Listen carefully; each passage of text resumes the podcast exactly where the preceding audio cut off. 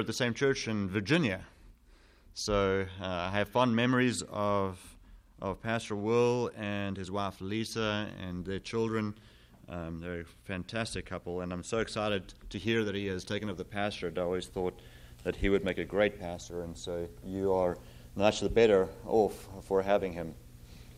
Um, a little bit of background of uh, who I am. Uh, uh, as you can hear, I have an accent. I'm originally from South Africa.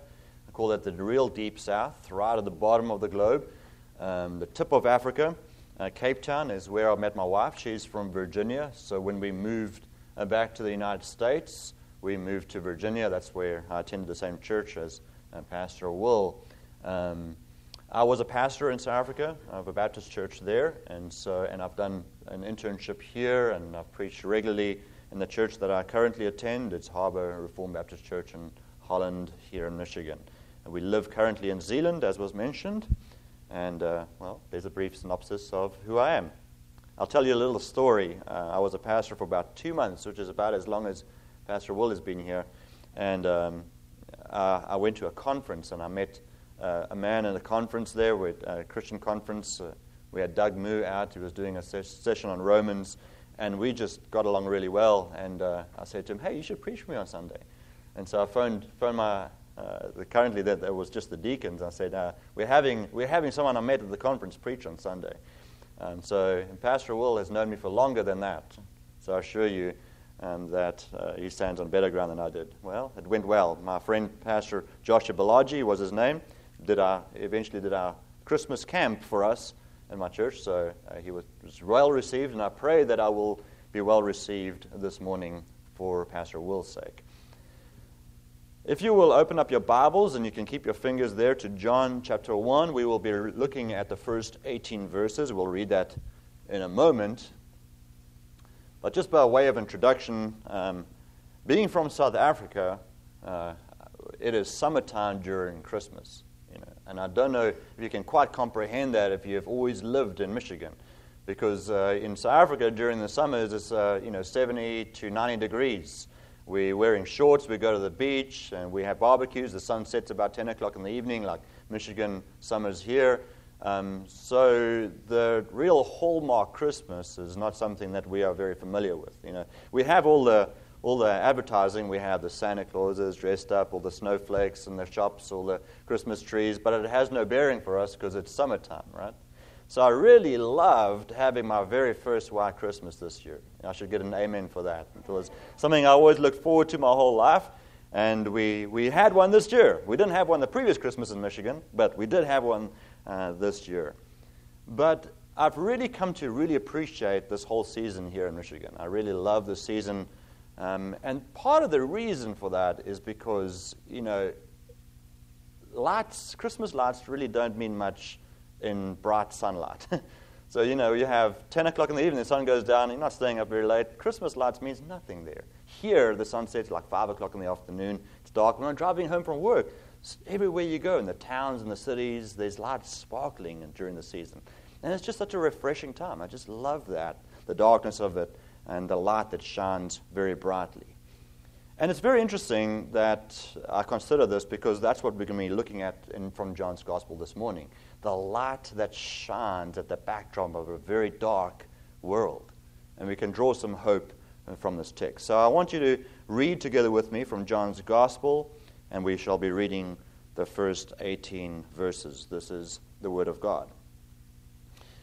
In the beginning was the Word and the Word was with God, and the Word was God. He was in the beginning with God. All things were made through him, and without him was not anything made that was made. In him was life, and the life was the light of men. The light shines in the darkness, and the darkness has not overcome it. There was a man sent from God, whose name was John.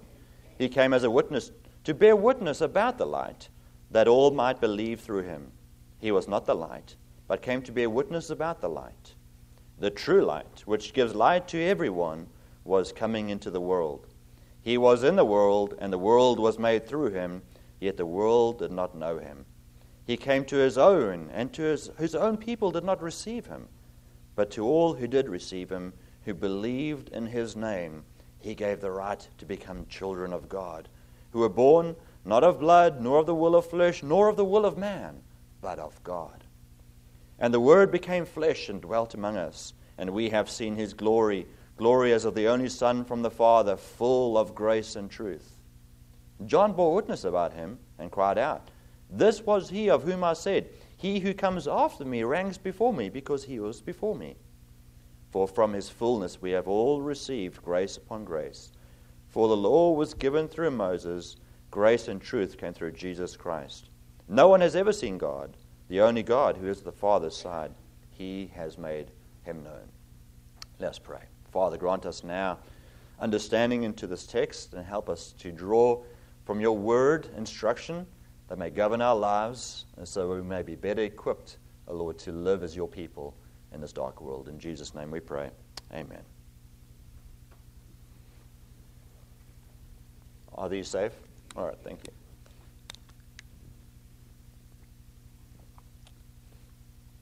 So in our text, John goes all the way back to the beginning. But not just the beginning, an important part of the creation narrative. He goes back to the very first words uttered by God in Genesis 1, verse 3 Let there be light. There we have the Word, and there we have the light. This becomes a driving metaphor for John's Gospel. The light shines in the darkness. Now, this morning, I want to develop the theme of light found here in the prologue to John's Gospel and look at three key moments in redemptive history to discern what John is telling us about who Jesus is. We will look at Genesis, Isaiah, or as you say, Isaiah, and Revelation, and see how each of these, woven together, help us grasp this opening section of John's gospel. This won't be a detailed analysis of these first 18 verses, it will need four or five sermons for that. But it will be an overview of the key moments and key events in this gospel, in this opening section of John's gospel, so that we may be able to draw some of these themes out from the rest of Scripture. I'll be deliver- developing these along three um, lines of thought or three points. We will look at firstly the sign, secondly the servant, and then thirdly the song. The sign, the servant, the song. So let's turn to the first, the sign. Many scholars have noted that John's gospel is loaded with signs and symbolic language. If we were to structure John's gospel, we will see it open with a prologue in chapter 1, verse 18, which we're looking at this morning. And then we'll notice that it has two major sections. The first being called the Book of Signs, found in chapter 1, verse 19 through 12, verse 50. And the second being the Book of Glory, found in chapter 13, verse 1 to chapter 20, verse 31. And then it concludes with the type of postscript found in chapter 21, verse 1 to 25. That's an overview of the structure of the Gospel of John. Now, when referring to the book of signs, there are seven signs in the book of signs, and this is from chapter 1, verse 19 to 12, verse 50. We are particularly thinking of those special events recorded in the Gospel where Jesus reveals his messianic identity through a particular act or event, as John, or what John calls a sign. Uh, here we have in mind the turning of the water into wine or the feeding of the multitudes. Uh, those were all signs done by Jesus to slowly reveal or unveil who he is to his disciples. However, there are other types of signs and symbols that John uses throughout the gospel, and these also point to the nature of who Jesus is. For example, in our text this morning, we see John using the terms the Word, light, darkness. In these terms, we find John employing symbolism to describe something of who Jesus is or what he has come to accomplish. We will see these terms repeated at key points in the gospel, and we will unpack some of these key moments as we progress this morning. We'll look at one or two of them. But I want to note that John is not merely using symbolic language as a descriptive tool, but he is also using language uh, that is a signpost back to the Jewish scriptures, to the Old Testament. John is going to use these terms as signs and symbols to both describe who Jesus is and also what he has come to accomplish. And this morning I want to concentrate on the term light. John tells us in verse 4 that in the Word was life, and the life was the light of men.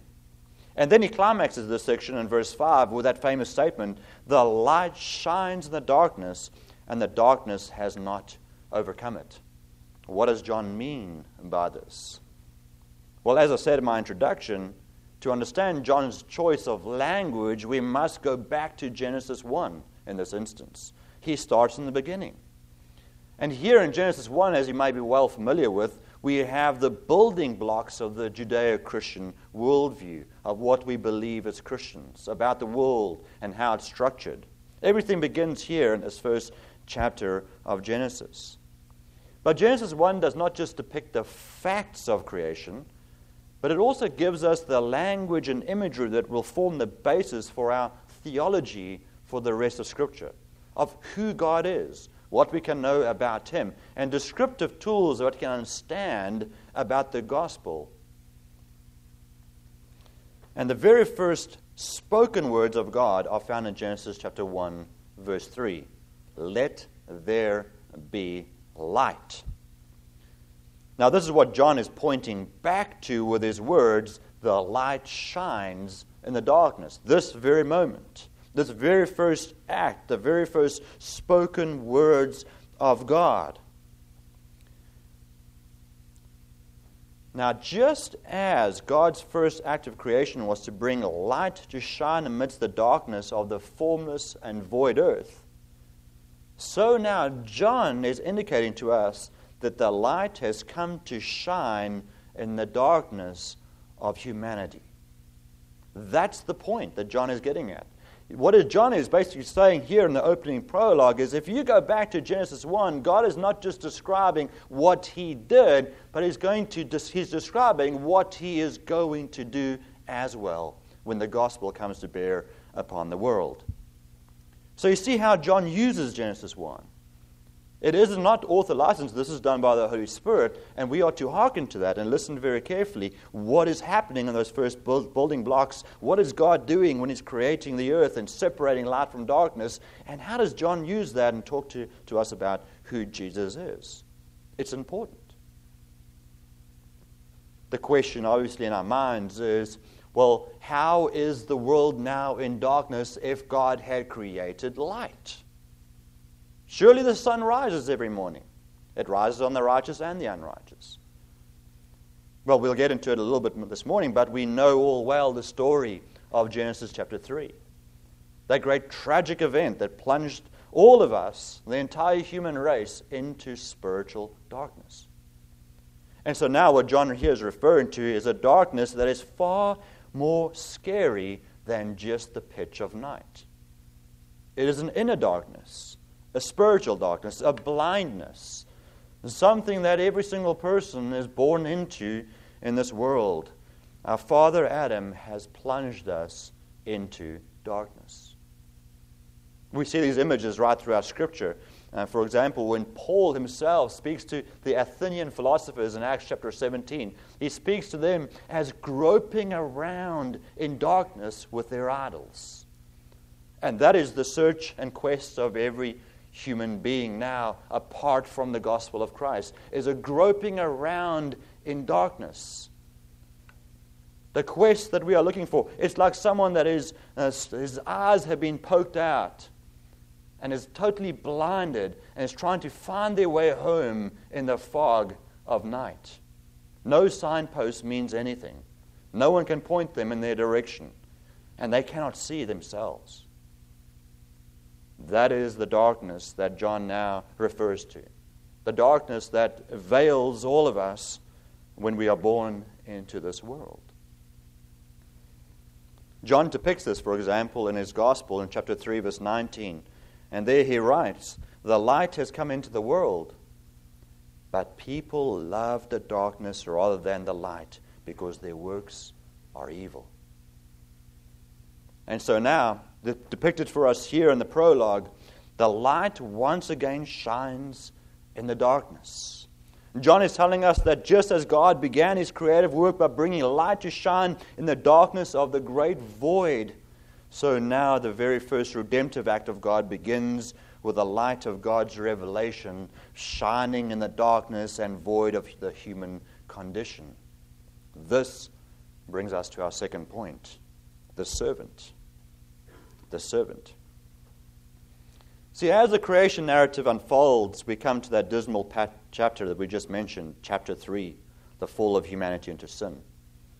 Here, in perfect, a perfect and good world created by God, the serpent lurks and through cunning and deception brings the hearts of God's image bearing creatures into dark darkness. What a sad tale. But here, even amidst the despair, a flicker of light emerges in a promise found in Genesis chapter 3, verse 15. God says to the serpent, I will put enmity between you and the woman, and between your offspring and her offspring. He shall bruise your head, and you shall bruise his heel. The literal figuration there is that he's going to crush the works of the serpent. Though he will be injured and marred to a degree, this new seed of the woman is going to come and crush this works of the serpent. Theologians have called this, for centuries, the proto-evangelion, the first gospel. And here we find the promise that works, the works of the serpent will be crushed by a seed of the woman. Who the seed is remains unidentified in this section. But the unfolding of the redemptive history recorded for us in Scripture has to do with the identity of this serpent crusher. That's what all of the Bible is about. It's looking out for who the seed of this woman is. It is as if a question is asked every time we encounter a major character in Scripture. For example, when we get to Noah, or perhaps when we get to Abraham, or perhaps when we get to Moses, or perhaps when we get to David, we are always, is this the one that has come to crush the head of the serpent? That's the question that's behind every major figure or hero that we read in the Old Testament. And we know the answer now, looking back, that no, none of them were the answers. But imagine yourself for a moment being that first person, not knowing what the future holds, having a hero rise up amongst your people, and knowing God's promises to you, and wondering, will this be the one that will crush the works of Satan? It's always an anticipated question. And so the Old Testament is building this anticipation. It's building this intense moment of questioning who is the coming one? And while the whole Old Testament hints and promises throughout the Old Testament at who it might be, it isn't until the prophetic literature that the identity of this coming one, the Messiah, begins to take shape. And the most prominent voice among the prophets pointing to the identity of the coming serpent crusher is Isaiah. In Isaiah 40, verse uh, chapter 40 to 55, which is sometimes uh, called the Book of Songs, we find what scholars call the servant songs that depict the identity of the coming Messiah, the coming serpent crusher. And this whole section from Isaiah chapter 40 through 55 begins in chapter 40 with these words given to the exiled Jewish people who have found themselves in Babylon because none of their heroes were the serpent crushers. And now they're in Babylon, exiled away from the Holy Land, and they're in mourning. It's kind of like what we're saying, O come, O come, Emmanuel, and ransom exile Israel, who mourns in lonely exile here. That's what the song is about. It's depicting Israel in the state of mourning, now caught up here, waiting for someone to deliver them and bring them back uh, to the Holy Land. And here the words begin in chapter 40 when God says to them, Comfort, comfort my people, says your God. And then he gives those famous words that we have found repeated in the New Testament. A voice cries, In the wilderness, prepare the way of the Lord Make straight in the desert a highway for our God. Every valley shall be lifted up, and every mountain hill made low. The uneven ground shall become level, and the rough places a plain. And here's the important part and the glory of the Lord shall be revealed, and all flesh shall see it together. For the mouth of the Lord has spoken. Here's a promise to Israel, to them, the captive Israel in Babylon. But yet, here is a promise that reveals something of the extent of the gospel. All flesh shall see it. It is in this context that Isaiah then gives us four servant songs that describes the manner of the Lord's coming, which climaxes in the Isaiah chapter 53, which we are all familiar with, describing the death of the Messiah the ransom of God's people by the shed blood of the servant of the Lord. But it is Isaiah chapter 49, verse 1 to 6, that I want to highlight for our purposes here this morning. This is one of the lesser known servant songs, but it's really important for the continuing theme of light that John refers to in his gospel. You see, when John writes in John chapter 1, verse 9, the true light, which gives light to everyone, was coming into the world, he thinks back to this servant song in Isaiah 49. What does he draw from? What does John mean, and what is Isaiah pointing to? Well, in Isaiah chapter 49, verse 6, we read this It is too light a thing that you should be my servant to raise up the tribes of Jacob and to bring back the preserved of Israel. You see, it's too light of a thing for you to only collect Israel back to the Holy Land. That's too small. It's not big enough of a job for this servant of mine. And then he says this I will make you as a light for the nations, that my salvation may reach to the end of the earth. Here is the promise back in Genesis 3, verse 15, of a restored humanity. Here is what we are looking for. Not just someone that's going to be a hero for Israel, like Samson perhaps was, but someone that is going to be a hero for God, extending the kingdom of God over the entire globe. And this is what's promised here a light for the nations. You see, here we see the extent of the Messiah's ministry. It isn't just to redeem those chosen from Israel, but rather it will extend even to the Gentiles. In a sense, this servant's ministry is so powerful that it cannot be limited to Israel. It is going to shine through Israel beyond her borders and, in John's words, give light to everyone. This doesn't mean that everyone will come to the light or we will be saved or will be saved through the Messiah's ministry. No, it doesn't mean that. It's not universalism. We see in the context of John's Gospel in chapter 3, verse 20, that everyone who does wicked things hates the light and does not come to the light lest his works should be exposed. So there are people who would distance themselves from the light. They don't want to come to the light because their works will be exposed. But even in John chapter 1, verse 10 to 12, John continues. And it says here of Christ, He was in the world and the world was made through him, yet the world did not know him. And listen to this He came to his own people, and his own did not receive him. Remarkable so. And then it continues with the great hope of this section. But to all who did receive him, you see that? To all who did receive him, who believed in his name, he gave the right to become children of God. And then, just in that moment, when you think this is of your own efforts, this is of my own decision, he says further, who are born not of blood, nor of the will of flesh, nor even of the will of man, but of God. Regeneration, the Holy Spirit, transforming the hearts of his people. Redemption is the act of God. And this is the revelation of that here in this very passage. Through this mysterious servant of Isaiah 49, God is going to bring the light of salvation to the ends of the earth, to all who will receive him, for all who will believe in his name. And all of those who do, we know, are born of God. They have the light of life in their hearts. They have the Holy Spirit that has regenerated them and given them hope and life through the light of life.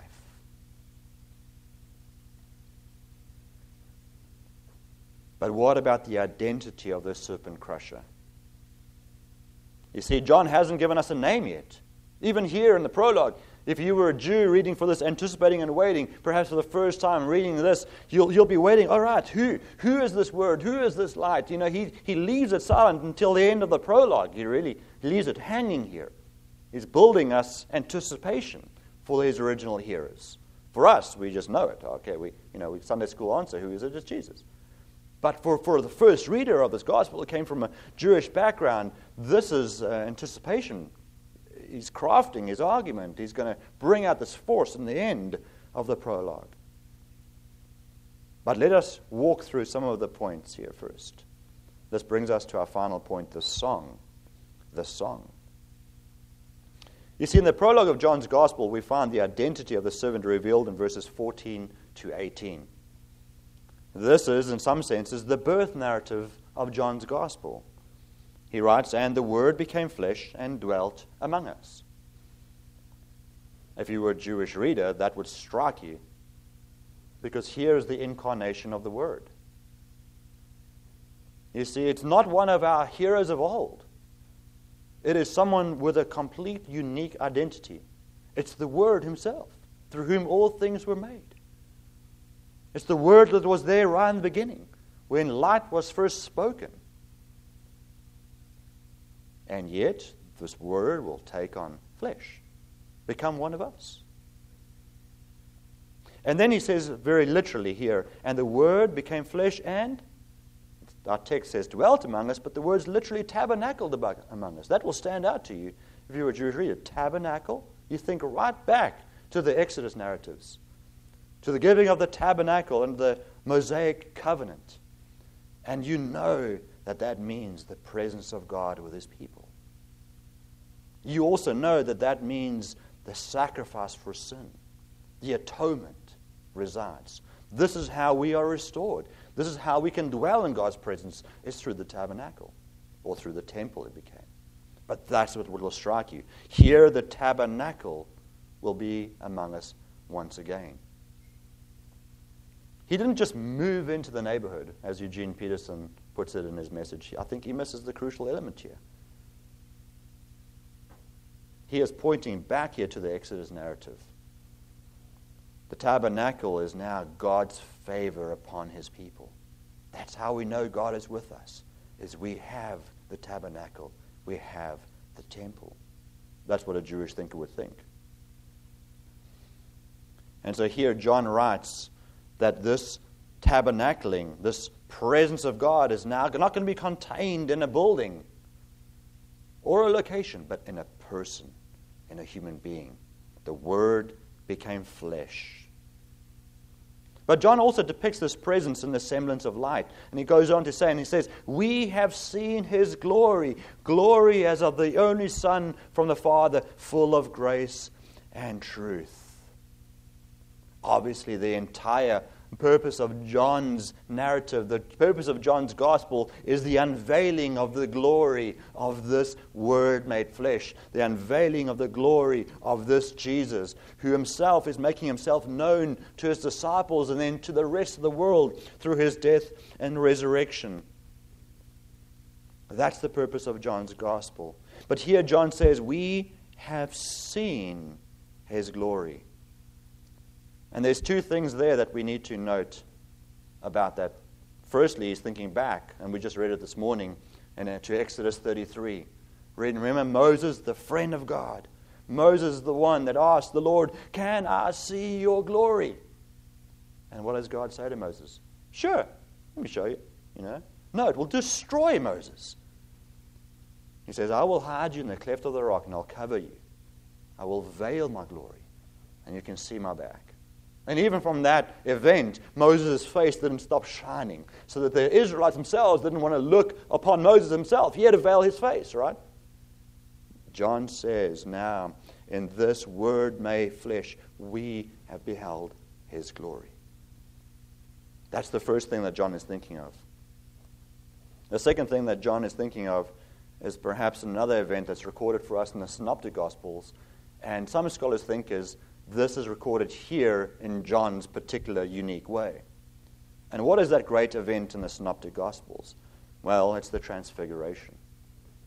See, John was one of three disciples invited onto the mountain to see Jesus unveiled in glory in front of him, transfigured.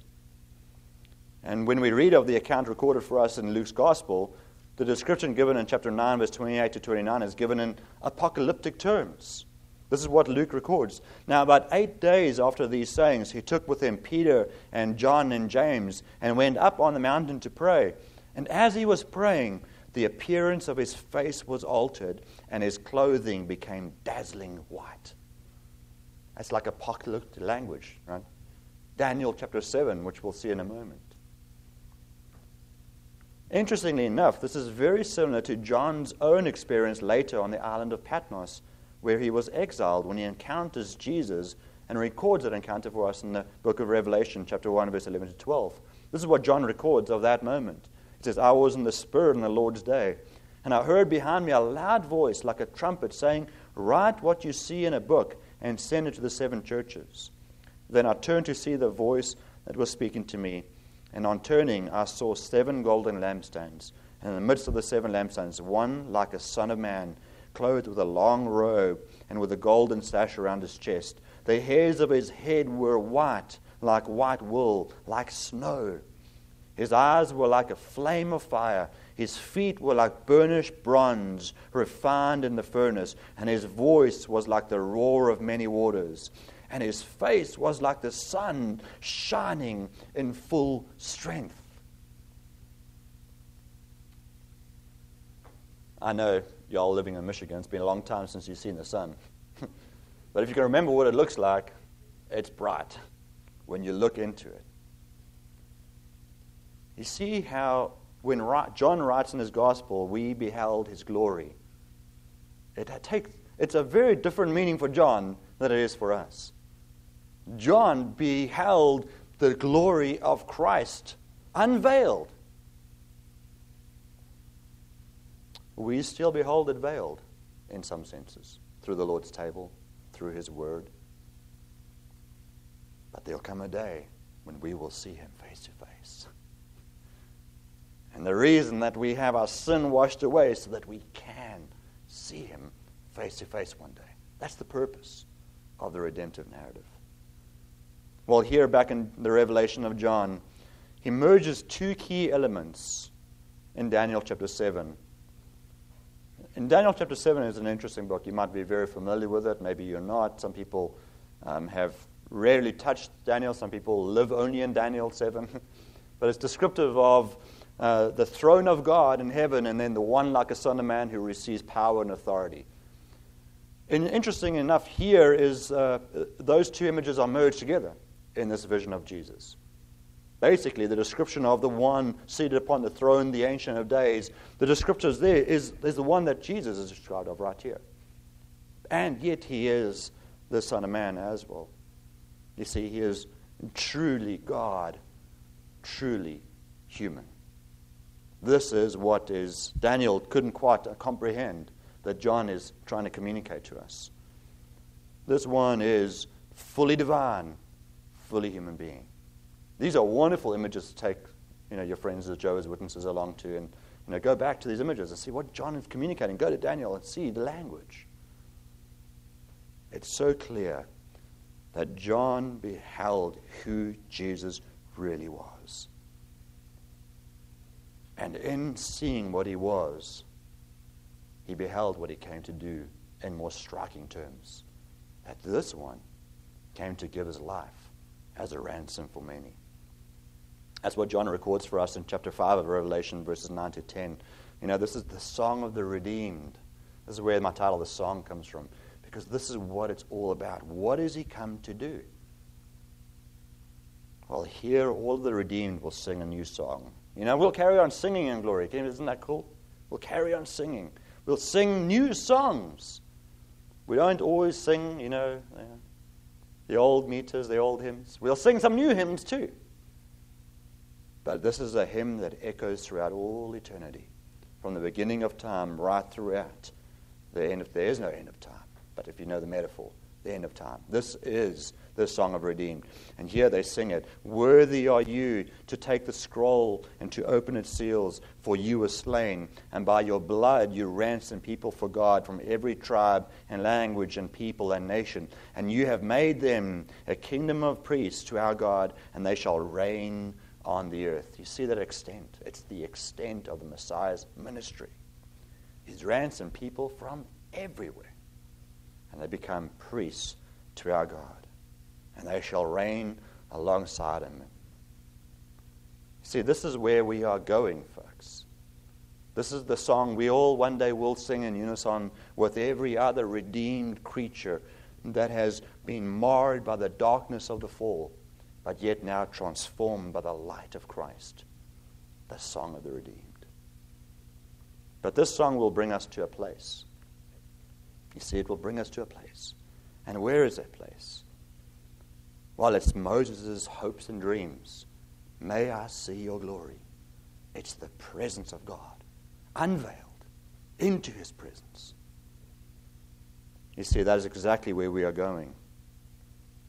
That is. Uh, where the biblical narrative started is with God, let there be light. A light that will display his glory. And Revelation ends in chapter 22, verse 1 to 5, to 5 once again with that picture of light.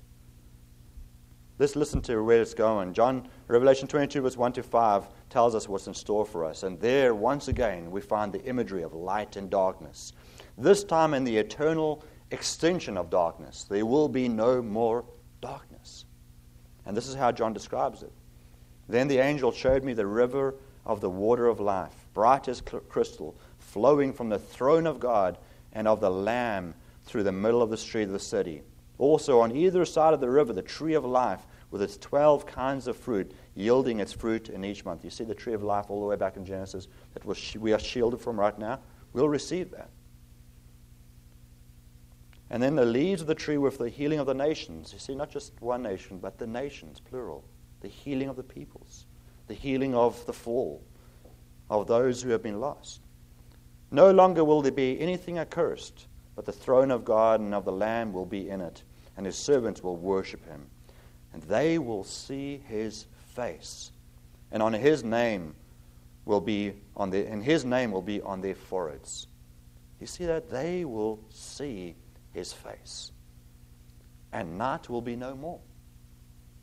They will need no lamp of light or of sun, for the Lord God will be their light, and they will reign forever and ever. Isn't that a glorious picture? Don't caught up, get caught up into the imagery too much. What? We'll have no more night? I like having a nap at, you know, going to bed at night, sleeping. No.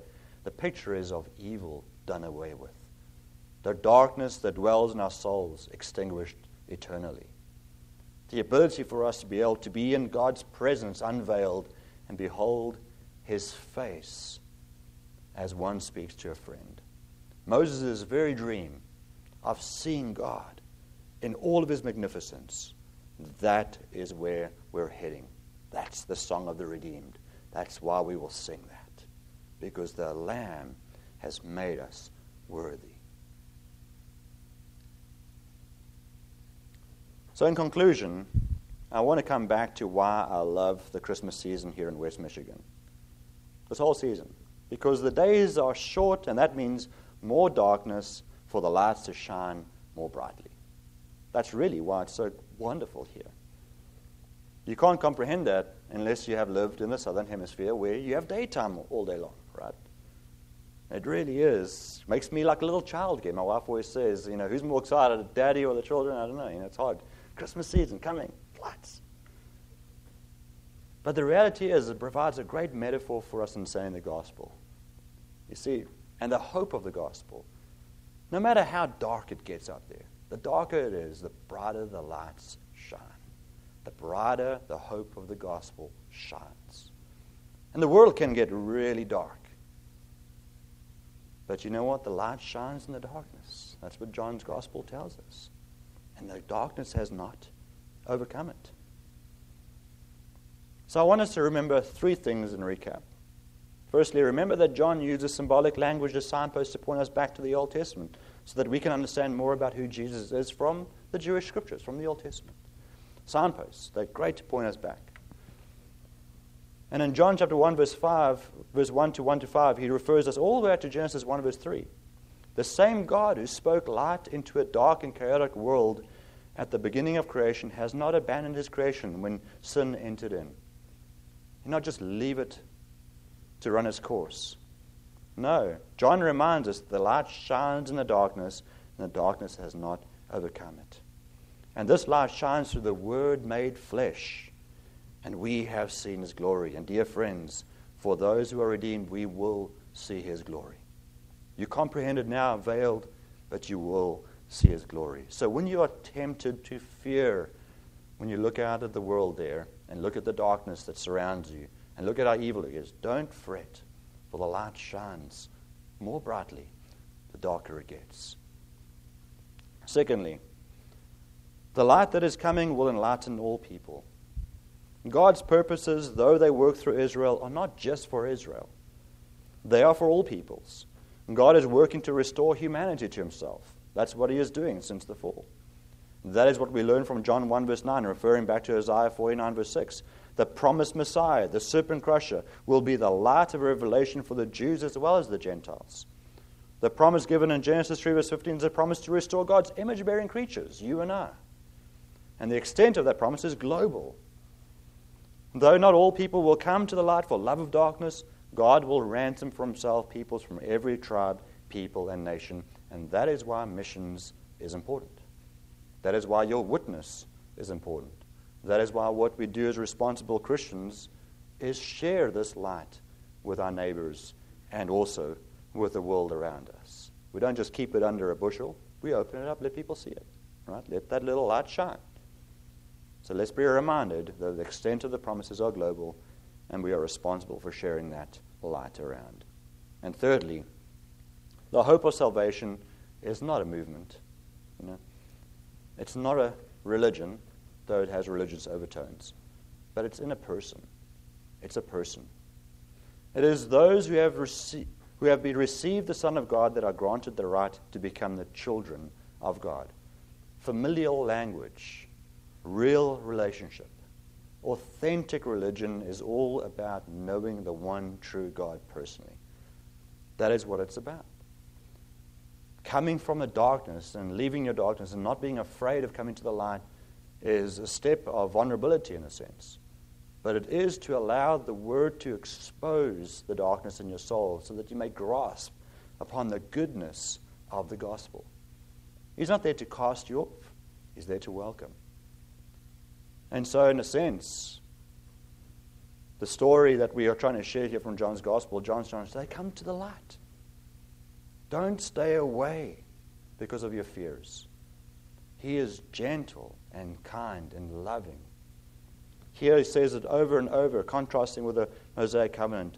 For the law was given through Moses, but grace and truth comes through Jesus Christ. The first mention of his name here in this prologue grace and truth comes through Jesus Christ.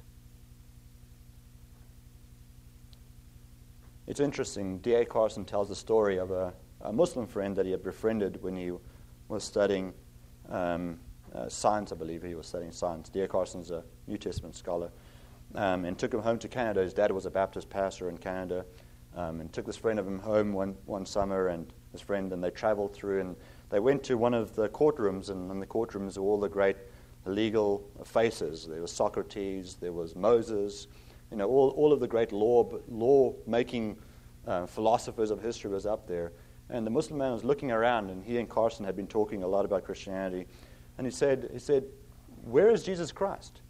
He asked one of the people who were showing them through the, the courtroom. And they said, Jesus Christ? He said, Yes, Jesus Christ. He said, Isn't the foundation of all law grace and truth? I don't see Jesus Christ up here. And it said, D.A. Carson said it was a remarkable moment for him because he understood that if the gospel is true, this person, Jesus, brings grace and truth. Friends, we all need grace in a time of need. We live in a dark world, And we ourselves can be consumed by the darkness, for the darkness resides in each and every single one of us. It is a scary thing to have your dark deeds exposed. no one wants to be caught out. But in order for us to be healed, to be restored, we need to be exposed. And once we're exposed, we can live as children of light. And we will still stumble and struggle, but you know what? Once you come to Christ, you have this hope that you will see his face and he will not cast you. Let us pray. Father, grant us this morning the ability to come to the light. We know it's not by the will of man, but by your working in our hearts through your Spirit. So grant us regeneration, we pray. And for all of us who do truly trust and know you, who have been given this ability to know the light, it's no secret. It's through the gospel of Christ. Personal, intimate relationship. Help us to be encouraged in order to share this light abroad. For the glory of Christ, we pray. Amen.